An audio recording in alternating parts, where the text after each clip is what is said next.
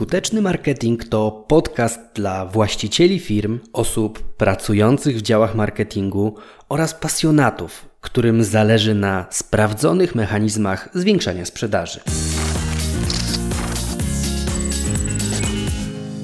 W internecie jest mnóstwo materiałów, które są nastawione na marketing, ale od strony takiej maksymalizacji sprzedaży, wyciśnięcia wszystkiego, co się da tylko z możliwych narzędzi, kanałów i treści, które się tworzy. Wszystko nastawione na wynik firmy. Ale w tym całym ambarasie zapomina się o tym, że odbiorcą tego, co robimy, jest klient i to ostatecznie on swoim portfelem, swoimi decyzjami określa, czy to, co firma robi, jest dla niego dobre, czy nie, czy to mu się podoba i czy jest gotowy za to zapłacić. I dzisiejszy odcinek właśnie będzie o tym, jak dobry marketing wygląda nie z perspektywy agencji czy biznesu, ale na co zwracają uwagę klienci, którzy ostatecznie są najważniejszą osobą w firmach. I ten odcinek powstał przy takiej koleżeńskiej współpracy osób, z którymi działam razem w masterclassie, czyli w takich spotkaniach, gdzie rozmawiamy sobie o różnych problemach marketingowych, rozwiązujemy wspólnie swoje tematy dotyczące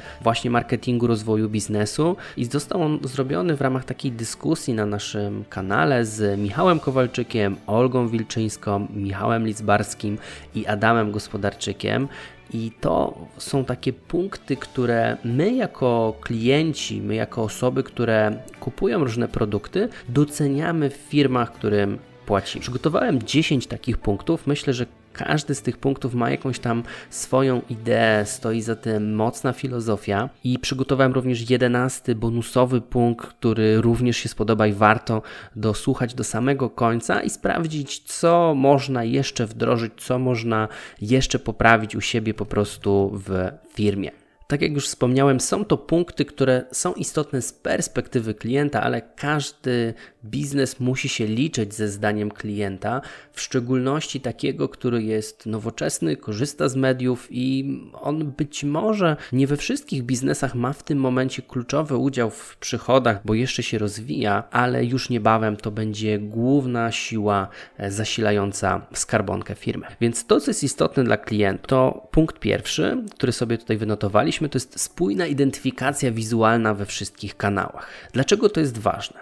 Bo jeżeli jako klient korzystam z Facebooka, z Instagrama, dostaję maile, korzystam z LinkedIna, czy też oglądam jakieś reklamy, które pojawiają się w internecie, to chcę wiedzieć, że dana firma swoją kolorystyką, swoimi kształtami, swoimi fontami, czy też czcionkami, jak to się popularnie mówi, ona jest w tym spójna, co robi. To znaczy zawsze ta marka jest taką podporą wzmacniającą zaufanie, która potwierdza, że to jest ta jakość, której ja się mogę spodziewać. I dlatego to wszystko jest też istotne dla mnie jako klienta, żebym się czuł bezpiecznie, że jestem w rękach tej firmy, której raz zaufałem, czy którą obserwuję, czy o której chcę wiedzieć coś więcej, dlatego śledzę jej poczynania w internecie. Chcę w różnych miejscach wiedzieć, że trafiam do tej firmy właśnie dzięki spójnej kolorystyce, spójnym kształtom, spójnym fontom i tym, że widzę, że to wszystko powstało w jednym miejscu i od jednej firmy wychodzi. To jest punkt pierwszy. Kolejny z tych punktów to jest to, że oceniam również firmy po tym jako klient, że nie boją się prosić mnie jako opinię. Bo jeżeli ktoś wystawia tylko fakturę i nie zapyta, jak poszło, jak było, jak mi się podobało, co bym poprawił, czy korzystam, czy mam jakieś wyzwania, to zazwyczaj to jest tak, że ta firma tak naprawdę nie jest pewna tego, co sprzedaje. A jeżeli ktoś nie boi się prosić o opinię, to z jednej strony jest jakiś poziom odwagi, który jest niezbędny do tego, żeby o taką opinię poprosić, ale to, co jest szczególnie dla mnie ważne, jak dla klienta, to, że ktoś liczy się w ogóle z moim zdaniem.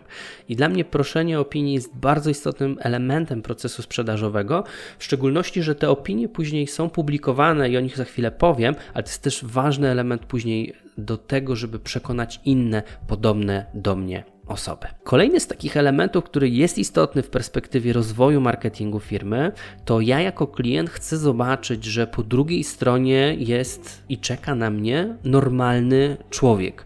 Dużo łatwiej zaufać mi osobie, która jest podobna do mnie w jakiś sposób, ma jakieś ciekawe pomysły, ma dystans do siebie, ma chociaż minimalne poczucie humoru, niż tylko logotypowi i takiej bezosobowej automatyzacji, która nie wiadomo stoi gdzieś tam za sklepem internetowym. Więc ja chcę zobaczyć, że po drugiej stronie jest człowiek, najlepiej żeby to był pasjonata, który interesuje się tym, co sprzedaje, interesuje się tym, co robi, jest normalnie rzecz mówiąc dobry, czy też takie wyświechtane słowo jest ekspertem, to jest jakiś tam poziom wyżej. Dla mnie ważne, żeby zobaczyć, że po drugiej stronie jest ktoś, z kim mogę porozmawiać, a nie jest to jakiś tam system automatycznych wiadomości, system chatbotów i jakichś dziwnych mechanizmów, które za tym stoją. Więc pokazać ludzką twarz i to jest kolejny z punktów ważnych z perspektywy klienta. Dalej, jeżeli już jesteśmy przy ludziach, to w punkcie 4 trzeba pamiętać o swoich klientach, czyli jeżeli jestem firmą, jestem klientem tej firmy, to chcę mieć świadomość i takie poczucie, że firma o mnie pamięta, że od czasu do czasu przypomina mi się w e-mailu, w jakimś może SMS-ie nawet i tutaj głównie chodzi o rabaty, które są zarezerwowane wyłącznie dla stałych klientów i nikt inny nie ma do nich dostępu. Takim ciekawym przykładem jest na przykład to, co robi Bigstar. Oni wysyłają zawsze w urodziny 50% zniżki dla osób, które mają stałą kartę stałego klienta. Ja na przykład korzystam z tych rabatów i co właściwie roku w urodziny kupuję sobie nowe dżinsy, ale to jest taki wyjątkowy rabat, on jest raz do roku i też widzę, że oni takiego rabatu dużego nie dają tak normalnie, tradycyjnie w ciągu roku, więc czuję też, że to jest coś, co jest dla mnie, a nie tylko po prostu jest jakiś chwyt marketingowy. W punkcie 5 lubię oglądać jako klient fanpage firm, które nie tylko sprzedają, pokazują jakieś ciekawe zagadnienia branżowe, edukują, dają coś więcej od siebie ponad ofertę, czyli chcą mnie wyedukować, chcą mi pokazać proces, chcą, żebym ja był bardziej świadomy tego, co kupuję.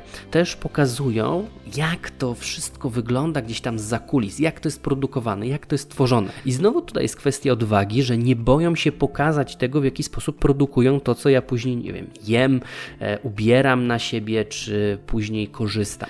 Są gotowi tym się po prostu podzielić. I to też jest dla mnie ważne jako dla klienta, żebym znał historię tego, co kupuję. Tak jak się kupuje samochód i chcemy znać jak najbardziej jego historię, przejrzeć książkę serwisową, wiedzieć, czy przebieg jest właściwy, to tak samo chcemy wiedzieć, jak ten produkt powstał, żeby mieć większe poczucie bezpieczeństwa. W punkcie 6 dla mnie jako klienta jest ważne to, że firma stawia na materiały, które już publikuje, które tworzy, czy to są oferty, czy to są jakieś może posty właśnie na Facebooku, ale stawiam na materiały, które są łatwe w konsumpcji, których ja nie muszę się wysilać, żeby je gdzieś tam pochłonąć. Czyli jeżeli mamy mówić o takich formatach, które są łatwe dla klientów, na pewno to jest materiał wideo, gdzie najwięcej bodźców jest przekazywanych, bo jest i dźwięk, i obraz, i jednocześnie można poruszyć zmysły takimi sensorycznymi treściami, więc to się wszystko da zrobić, ale jednocześnie jest to też podcast, bo można robić jako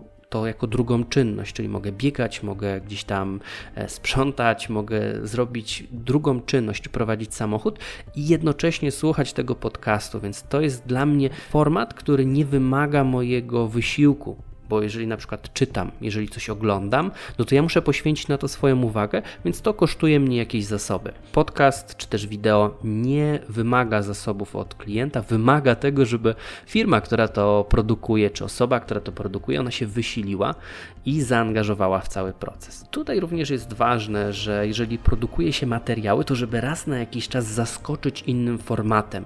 Właśnie wideo, live'em, wywiadem, żeby nie było takiej monotonii, że zawsze publikujemy zdjęcie plus tekst. Oczywiście, znowu to wymaga trochę odwagi, wymaga też umiejętności, bo oczywiście najłatwiej wrzucić grafikę ze stoka i 4 zdania opisu, które każda firma mogłaby sobie przykleić. Ale to już temat na inną historię. W punkcie 7 tutaj z dyskusji wyszło nam, że dobry marketing ma firma, która ma realne opinie. Te realne opinie charakteryzują się często tym, że są konkretne, są zrobione w formie historii i zazwyczaj te najlepsze opinie po prostu są długie i napisane tak szczerze. Niekoniecznie bezbłędnie, ale zawarte są w nich takie emocjonalne stwierdzenia, które faktycznie dana osoba, no trudno byłoby to nasztukować, trzeba było to przeżyć, żeby coś takiego napisać. Jednocześnie przy opiniach ważne są zdjęcia, Więc znowu plus mają firmy, które nie boją się prezentować swoich klientów i tworzyć treści w formie takiego trochę case study.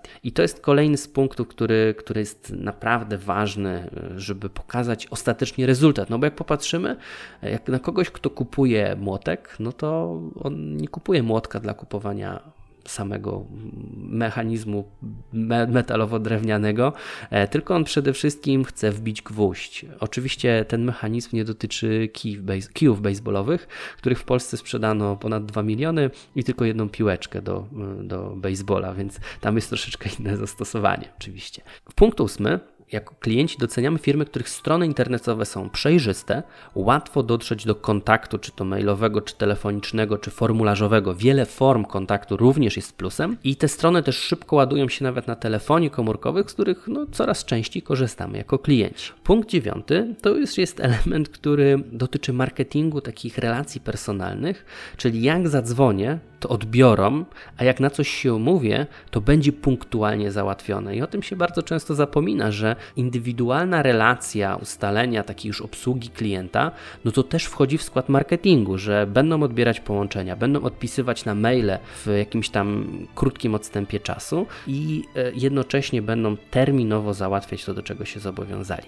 I ostatni punkt tych tradycyjnych 10 to jest to, że stawiają na personalne relacje, czyli na przykład indywidualizowane Instagram Stories. Na przykład byłem w restauracji ostatnio, ale wino w Warszawie, no i wrzuciłem stories, że tam jestem, ładne zdjęcie, kwiaty, woda na stole i wrzuciłem, że w fajnym miejscu spotkam się z fajnym człowiekiem. I oni od razu mówią, fajnie gościć fajnych ludzi, tak? Czyli nawiązali do tego, co ja napisałem i wrzucili to u siebie jako stories. Dla mnie to, chociaż dla osoby, która jest obyta w mediach społecznościowych, był to efekt wow i naprawdę taki fajny element, że ktoś po 3 minutach docenił to, że ja to wrzuciłem, zajęło im to 10 sekund, ale skradli tym na jakiś dłuższy czas moje serce i też słuchajcie, warto zwrócić uwagę, że oni mają dzięki temu reklamę u siebie, oprócz tego, że mają dobry marketing, też mają pyszne jedzenie, co w restauracjach jest kluczem. I to, co tutaj jest istotne, to właśnie wchodzenie w takie personalne rozmowy, personalne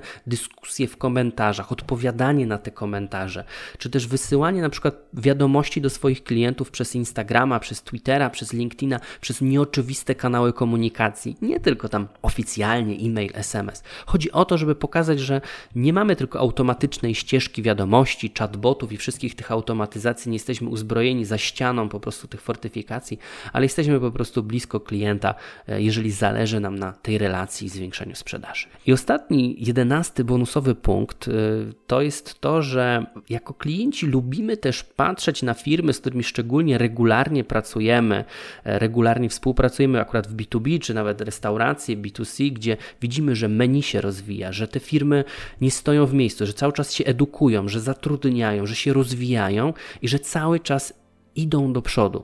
Jednocześnie myślą, co poprawić i na przykład widzimy to, że myślą nad tym, jak nam zrobić dobrze jako klientom i pytają o to w formie ankiety, w formie jakichś postów na Facebooku albo po prostu nawet zwyczajnie po wystawieniu faktury pytają, czy wszystko było w porządku, czy wszystko się zgadza, czy coś trzeba gdzieś jeszcze na przykład poprawić albo czy w jakiś lepszy sposób możemy służyć, po prostu zadają takie pytanie.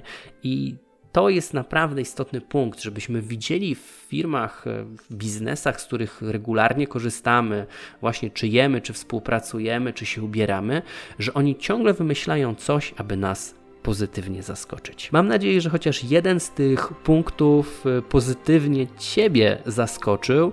Jednocześnie mam nadzieję, że zainspiruje Cię to do tego, żeby coś po prostu wdrożyć, bo jedna rzecz to usłyszeć, ale druga rzecz to w praktyce wdrożyć w swoim biznesie. No i standardowo liczę, że po wysłuchaniu tego odcinka rozszerzy się Twój sposób patrzenia na marketing. Tymczasem słuchaj, wdrażaj i zarabiaj. Ja trzymam za Ciebie kciuki.